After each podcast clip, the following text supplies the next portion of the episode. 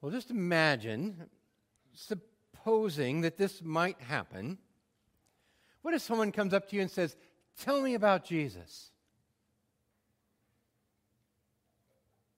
What do you say? Or maybe they ask a variant and they say, What do I need to know about Jesus? Where do you start? Do you start with God? What verse do you start with? The Bible's a big book, after all. How do you get them pointed in the right direction? Well, I would suggest that might be a good idea to start with the words of Jesus, with what Jesus says about himself and what he's doing in the world. And that's what we have here in the Sermon on the Mount. The Sermon on the Mount is Jesus' first recorded sermon in Matthew chapter 5. And so I want to invite you to turn in your Bibles to Matthew chapter 5 to read the first recorded sermon that Jesus ever preached. It's It's embedded in Matthew's gospel, which is uh, beautiful in and of itself and so clear with what Matthew is trying to do. Matthew is trying to uh, convince us that Jesus is the long awaited and promised king. He makes it evident in the Christmas story that that's what he's trying to do. Uh, there's a genealogy that says Jesus is king. There are wise men who come and uh, give him gifts as though they were visiting royalty. And Matthew tells us in the opening lines that Jesus is king. Then, as the story unfolds, we realize he's doing more than that, even. That Jesus is not merely the uh, promised and long awaited king, that he is a new and better Moses. That just like Moses, the king had tried to kill him at birth. Just like Moses, he had been uh, called out of Egypt. Just like Moses, he had uh, he grew up in exile. Just like Moses, he wandered in the wilderness. And that's just in the first four chapters. And it's there that we find this Sermon on the Mount in chapters 5, 6, and 7. And the reason that I wanted to try and set it in the Gospel of Matthew and tell you that the sermon is three chapters long is because the whole of the sermon is greater than the sum of its parts. The problem being, the problem being that we can't do the whole sermon this morning. So we have to figure out how are we going to talk about each part in a way that helps us to see that the sum is greater than the parts. And so I don't want to succumb to the danger of thinking this is really a cool part, now this is a really cool part. The whole thing is life altering. And so Matthew begins in chapter 5 with these words. He says, Seeing the crowds, he went up on the mountain, and when he sat down, his disciples came to him. And he opened his mouth and taught them, saying, and that's the commentary with which the sermon begins.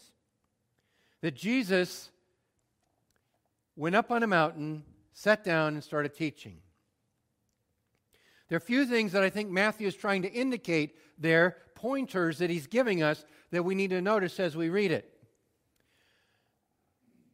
First of all, he went up on a mountain, he ascended a mountain. And when Matthew says that, he's drawing from a long tradition in the prophets of the mountains being the place where you receive divine revelation. And so he is alerting us to say that when you hear what Jesus is about to say, you need to recognize that this is a message from on high. You're also to notice that Jesus stands in the line of Moses. I mean, Moses went up on the mount and received the law. Now you see Jesus going up on the mountain and not receiving, but giving this new declaration of what the kingdom will be like. I mentioned that this isn't a long line of the words of the prophets. Uh, one of the most uh, significant is in Isaiah chapter 40. It says, Get up to a high mountain, O Zion, herald of good news. Lift up your voice with strength, O Jerusalem, herald of good news. Lift it up, fear not. Say to the cities of Judah, Behold your God. And I think that Matthew tells us, yeah, we're going up to a mountain so you can see who God is. Well, Jesus went up onto a mountain and then he sat down, which tells me that, that his sermon was not like my sermon. Here I'm standing and you're sitting. There he was sitting and they were standing. I think we ought to do it that way someday.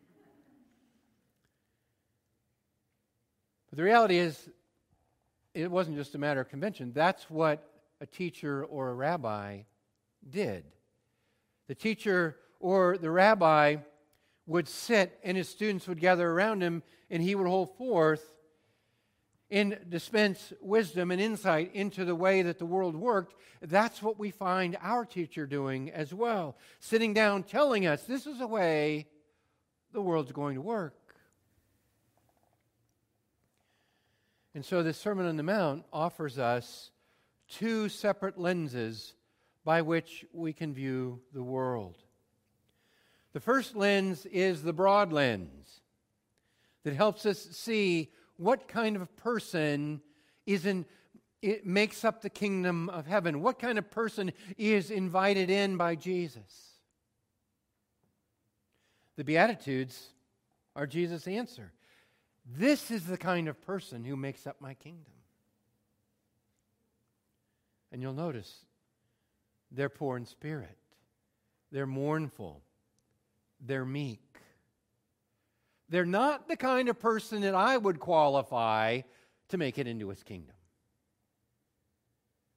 I would look at some other folks besides the poor in spirit or the meek or the mournful to suggest that they have a better chance, maybe, of making it into the kingdom.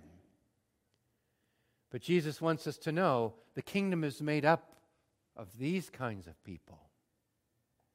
And this lens helps me assess the character of the kingdom of heaven, which is very important because the character of the kingdom of heaven itself is so different from the character of the kingdoms of this world.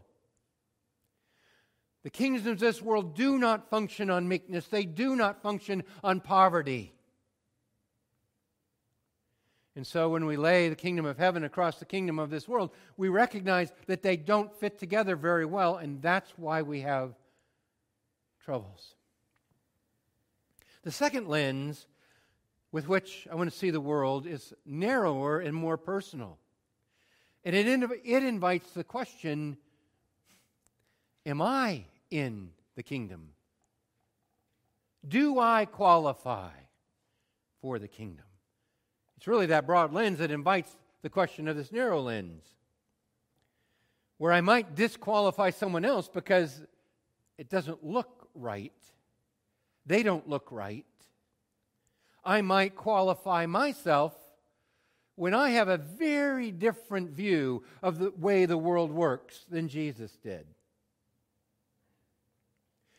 where I think that I, I might take a view that uh, things, the world, functions differently than Jesus thinks it functions, and I'll still talk myself into being good to go. This second lens helps me assess my own character.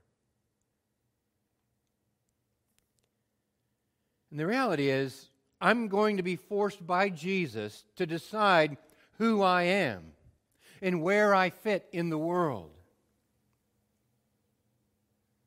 I'm going to have to say my identity is rooted in my relationship to Jesus as his subject in his kingdom. Or I have a whole host of other things that I can identify as. A whole host of other ways that I can get my identity. And I'm invited to do that all the time.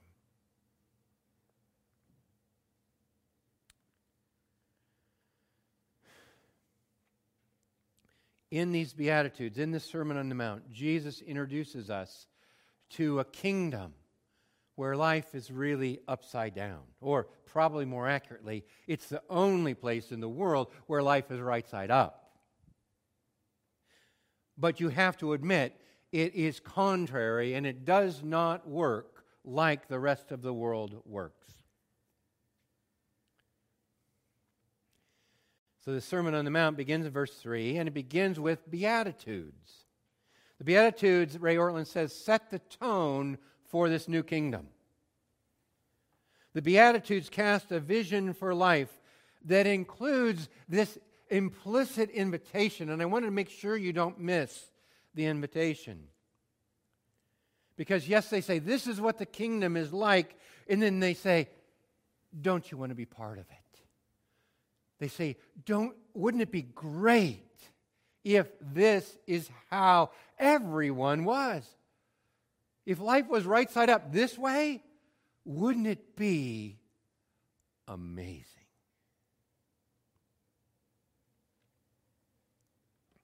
One commentator said the Beatitudes are the radical manifesto of a kingdom way of life because Jesus reveals who is in and who is not in. An old Puritan uh, used this illustration. I say old Puritan because it's from, uh, it's from the farm. He said, The Beatitudes function like a plow where the sharp edge of the shovel turns over the soil of our hearts, preparing it to receive the seed of the kingdom.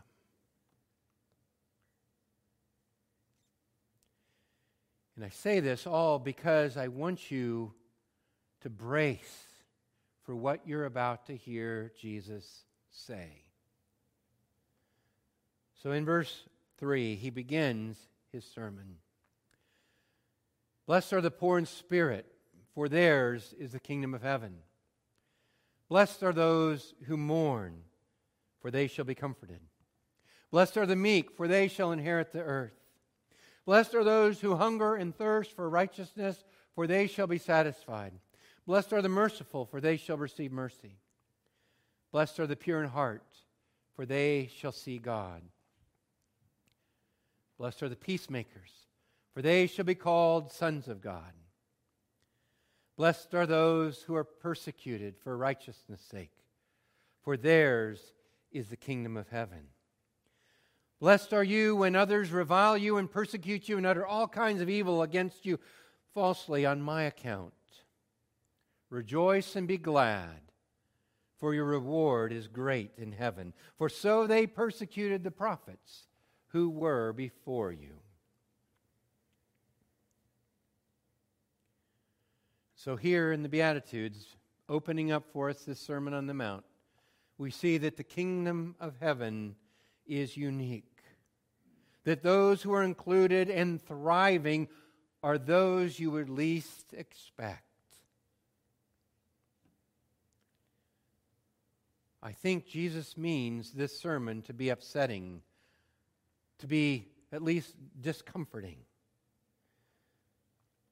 The commentary at the end of the sermon suggests that. He said, they, the people talked about the sermon, right? And they said, This is not like we normally hear in synagogue. This is not the message of the religious leaders of the day. I mean, after all, how long would you sit for a sermon that completely upset your understanding of what God wants?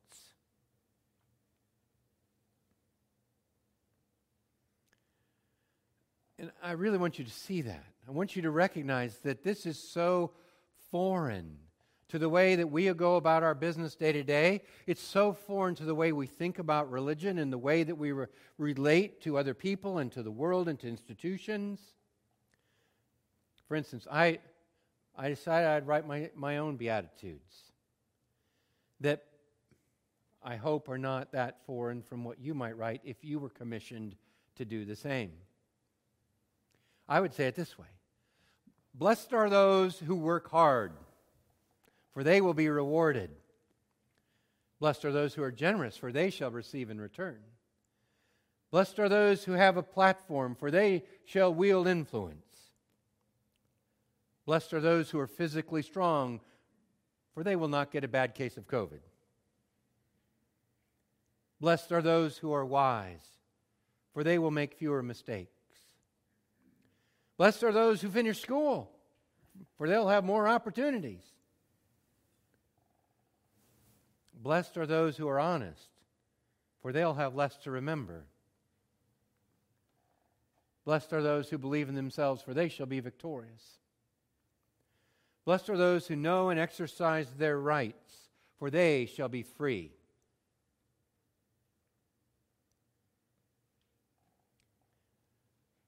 Suspect that if you were to somehow catalog the expectations of the world around us about what makes life successful, it would sound a little bit like that, wouldn't it? It would not sound like poor in spirit, mourning, meek. And so I think Jesus wants to startle us and help us to recognize that his kingdom is upside down from the way that the world normally works. So before we just spend time on one beatitude after another, I just want to take a moment and, and talk about how we read them. Because the relationship of the Beatitudes to the rest of the sermon, the relationship of the first part of a Beatitude to the second part, it's so important that we get those. Because the Beatitudes set up the rest of the sermon. They are the succinct statement of kingdom values. They provide an introduction to a world that is finally right side up.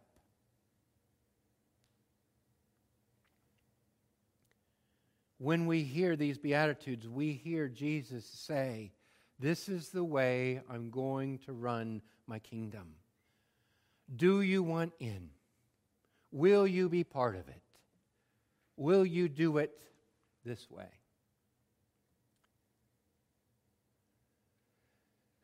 You'll notice that the Beatitudes are memorable and beautiful because they have the same structure. Blessed are those blank for blank, right?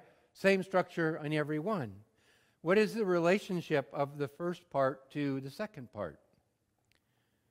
And then what is the essence of the blessing? I mean, John Calvin observes the same thing that you and I would observe when uh, he said that uh, people hold the erroneous belief that the happy person is the one who is free from annoyance, attains all his wishes, and leads a joyful, easy life. Pretty much that's how I'd write my Beatitudes. People have the mistaken idea that true happiness is about our present emotional state. And that is not how Jesus treats it. So, what does it mean to be happy or blessed? What is it when, when God says, blessed are those? Is it some divine uh, sort of cosmic blessing, like the Lord bless you and keep you and make his face shine on you? Is it a supernatural improvement of your situation? Maybe the opposite of a curse or something? That might be one way to see it, but it isn't really that magical, I don't think. I think that the best way to see it is that it is like a proverb that describes the good life. It is a proverb that describes the way that life should work. It is more like the wisdom that comes from the sage who sits there and says, This is how you will make the best life possible for yourself. So to be blessed is to live the life is to live life the way that life was meant to be lived. Which, of course, is why John records Jesus saying, I came that they might have life and have it abundantly. That's what he's saying here in these Beatitudes. This is the abundant life. And we're going to say, no, it can't be. Because it's poor in spirit, because it's mourning, because it's meek. These Beatitudes are probably best understood to be parallel to Psalm chapter 1. In Psalm 1, it says, Blessed is the man who walks not in the counsel of the ungodly, nor stands in the way of sinners, nor sits in the seat of the scoffers. But his delight is in the law of the Lord, and in his law he meditates day and night. And he'll be like a tree planted by the rivers of water that brings forth its fruit in its season. Its leaf also shall not wither, and everything he does will prosper. I think that's the way you're to understand blessed. So that the person who lives like these Beatitudes thrives. This is the way that someone would flourish in this world. This is not some supernatural magic wand that you wave over a person's life in hopes that everything will work out. Rather, it is a, an acknowledgement of the way that life works under God's leadership. The Beatitudes are statements of the way that life works in the kingdom of heaven. Or to say it another way, this is how people experience being fully human. This is Jesus' version of the good life. This would be how men and women and boys and girls pursue their greatest happiness. Or, in the terms of our church uh, mission statement, how we delight ourselves in God through Jesus. You might think of these Beatitudes in relational terms. I suppose that might help you. The person who is poor in spirit has such a relationship with God that he is then right at home in the kingdom of heaven. The person who is mourning experiences God in a way that his comfort and happiness are certain. The meek person who surrenders his rights has God as his defender. So inheriting the world is a small matter. As a prophet and sage, Jesus is offering and inviting his hearers into a way of being in the world that will result in their true and full flourishing now and in the age to come. And I think that because that's the way the sermon starts, but it's also the way the sermon ends. The, the very last thing in the Sermon on the Mount, you've probably heard about it or sung about it. Uh, the, the foolish man built his house on the sand, and the rains came and his house came tumbling down. That's how Jesus ends the sermon with a life of non flourishing, a life of saying, I will do life however I want. And Jesus only points out that that doesn't work.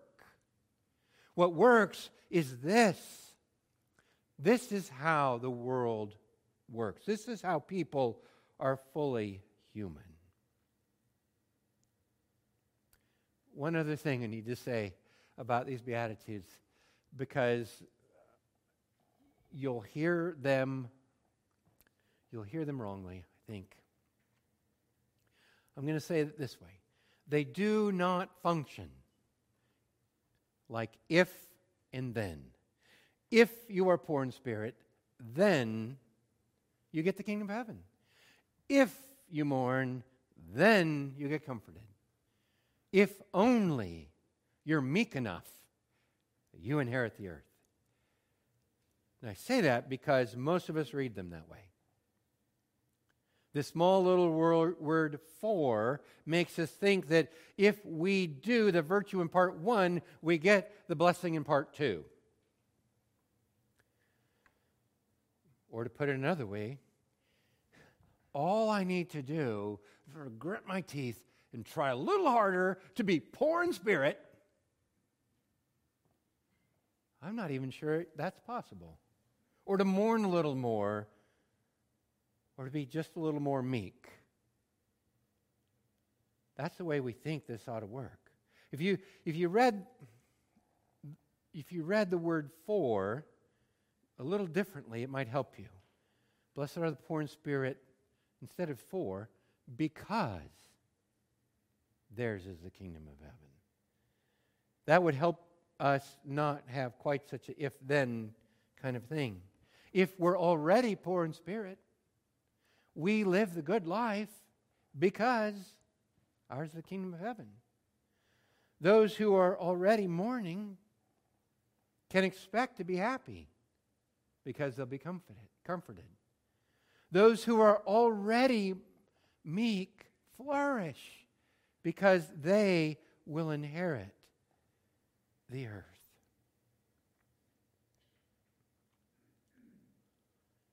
And so he starts out by telling us Blessed are the poor in spirit. Blessed are those whose spirits are impoverished, who are spiritually empty, who come to Jesus with nothing. That's who's happy.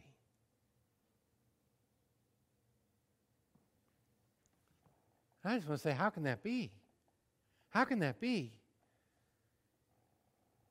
I mean, what, what would somebody have heard at the very first time when they heard this? What would they have understood Jesus saying? That he's sitting there standing and he says, Blessed are the poor in spirit. I mean, it must be important because that's how he starts off. And I suspect there are really good reasons he started that way. I imagine that he had in mind most of us. People who appeared to have spiritual resources, those who were well heeled in spirit, those were, who were wealthy in spirit, those who could put on the appearance that they've got it together. People who come to him thinking that they might contribute to his kingdom. And he says, That's not who I have in mind. The kingdom is not the, the kingdom is not for those who are spiritually adequate or together. It's not for those who are spiritual, but precisely for those who aren't. I think Jesus probably had in his crosshairs the religious leaders of his day. Their self assertive, self righteous, and self congratulatory teaching was his foil. It's likely that he was saying all that they have taught you about what it means to be Christian is wrong. Now, it's so easy to not be poor in spirit. I was going to say to be arrogant. To be arrogant and think, well, of course, you know, that was first century. They were going to get it wrong. We've had so much more. We're so much. Bam, right? That's the problem. Would Jesus maybe say the same thing to us? Would he ask us to think twice about his kingdom? I mean, does the way that you view your faith or your church make you more proud, more concerned about your rights, more self assured?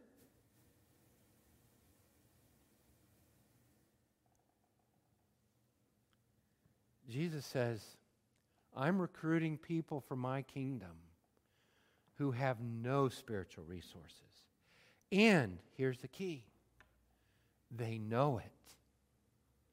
They have no spiritual resources and they know it. Their hands are empty and they know. And they're the ones that will flourish. Both now and forever, they'll be blessed. They're the ones who will inhabit the kingdom of heaven. In other words, the least likely person is the most blessed. The empty person gets filled. The most impoverished person becomes the richest. The person who's in the worst shape spiritually is actually in the best shape.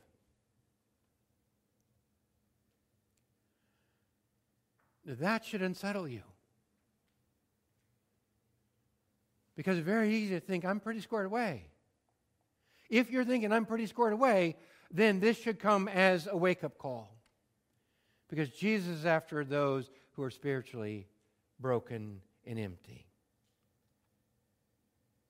But if, on the other hand, is all you could do to get to church this morning, all you could do to think of facing another person, to think of somehow just going and asking God, isn't there just a scrap you could give me?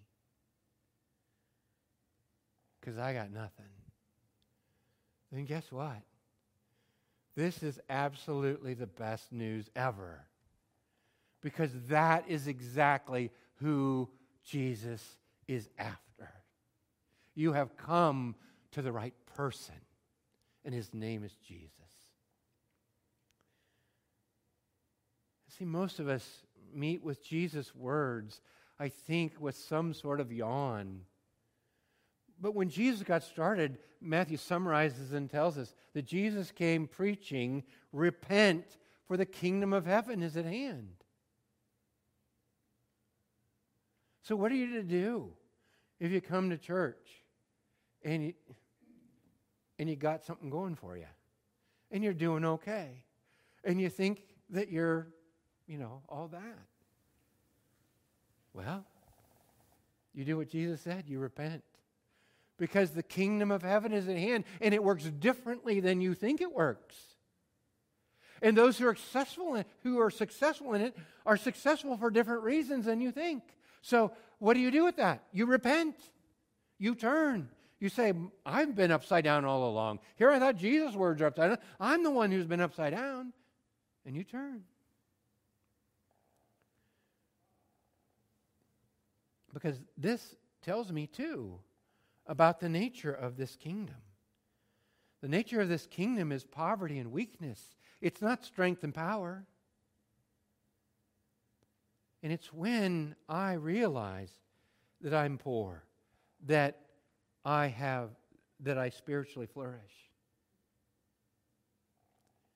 And so the answer is not to try harder to be poorer, it's to repent and follow Jesus in his right side up kingdom here.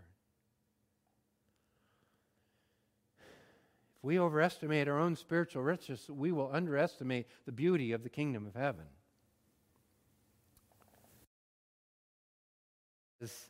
Blessed are those who mourn. Blessed are those who mourn. Now, I don't know much, but by definition, you mourn because you don't feel blessed. You mourn because of your loss, not your gain. And he doesn't state here what you're mourning over. This isn't some rally to try a little harder, be a little sadder about your sins. It may be that. That's certainly part of it. But he simply says if you are brokenhearted, I have good news for you.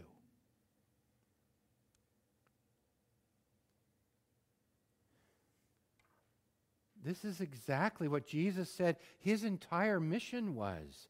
When he first began to preach, the, the first um, sermon, or the first synagogue reading, let me say it that way, the first synagogue reading he gave was from Isaiah 61. The Spirit of the Lord God is upon me, because the Lord has anointed me to bring good news to the poor.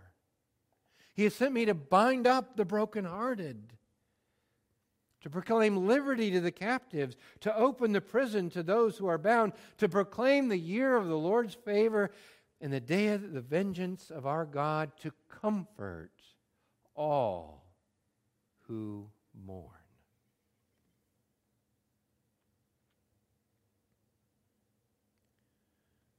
We take grief as an indication that God doesn't really love us. My life is hard because God doesn't like me. And so we are sad, we mourn, we're grieved, we're disappointed. When in fact, it's that very sadness that God makes a requirement for his kingdom. Thriving are those who are brokenhearted. To be part of God's kingdom is to mourn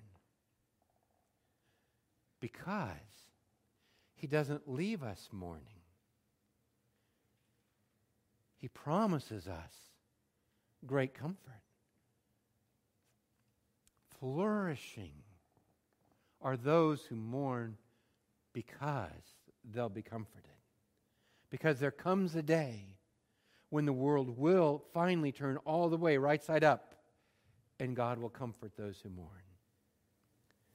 So, it is the saddest people who are now the happiest. It is those who have received the greatest hurts who now receive the greatest comfort. It's the most broken-hearted people who find themselves at the center of God's comforting attention. Those who appear to have lost the most stand now because of Jesus to gain the most. Those who have suffered are now included in the greatest relief, the kingdom of God. Those who weep will now laugh. Those whose hearts break now have them mended. And I say, this is not the way that I think the world works. No, that is God's blessing. That's what it looks like when the world is right side up. If you have bad breaks, it's just the precursor to the good life that God promises when you're blessed.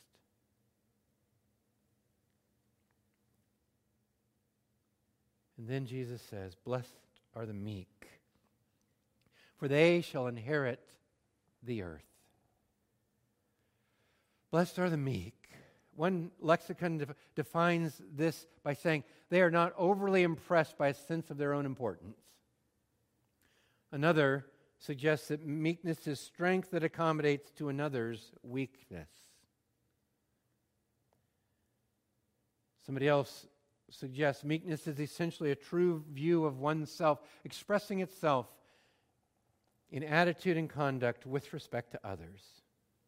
The man who is truly meek is the one who is truly amazed that God and man could possibly think of him as well as they do and treat him as well as they do. And the reality is that however you define meekness, Jesus himself defines it the best. Because he uses that word to describe himself in chapter 11. He says, Come to me, all who are weak and uh, weary, and I will give you rest. Take my yoke upon you and learn from me, for I am meek and lowly of heart, and you will find rest for your souls. And so we find this very blessing defined in the life of Jesus. What does it mean for Jesus to be meek? It means for him to set aside his rights. Philippians 2 says he did not hang on to his right to be regarded as God, but emptied himself, took on the form of a servant, became obedient unto death, even the death of the cross. Jesus had rights that he did not stand up for. Jesus had rights that he was willing to let go. Jesus had rights, and he set them aside so that you and I might become citizens of his kingdom. And now he says, Blessed are those who are like me, who are meek. This explains, really, doesn't it, why the kingdom, this right side up kingdom of God, doesn't work very well with the kingdoms of this world. Why the kingdoms of this world work with power and money. And Jesus said, You know what? I'm not about my followers grasping for power or getting some voting block or my somehow my followers using their influence. He said, You know what? We're about being meek and setting aside that influence, setting aside that power. That's the way the kingdom works.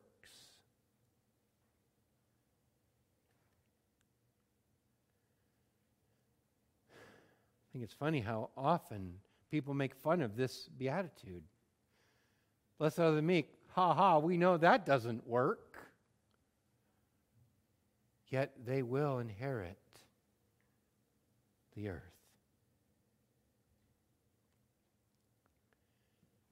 And so you have Jesus beginning now to lay out what does this kingdom look like? Who's in, who's not in? What is the character of the kingdom and what are the character of the people who live there? When we find that those who are most suited for life in the kingdom of God are those who are least qualified. It's those who are poorest in spirit that end up richest in life. It's those who are happy, eh, those who are happiest when they are mourning. Those who are strongest are those who withhold their strength the most. The richest are those who are spiritually poor because they have the kingdom. Those who lose and mourn in this life gain comfort in the kingdom. Those who recognize that they're not self important are happiest because they will inherit the earth.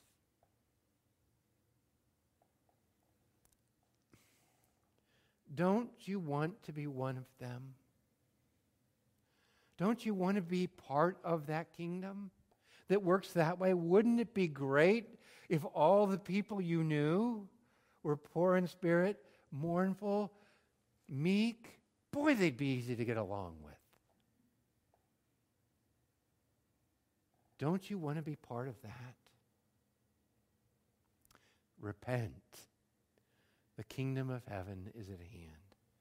Turn around and recognize the way I thought life worked was all upside down.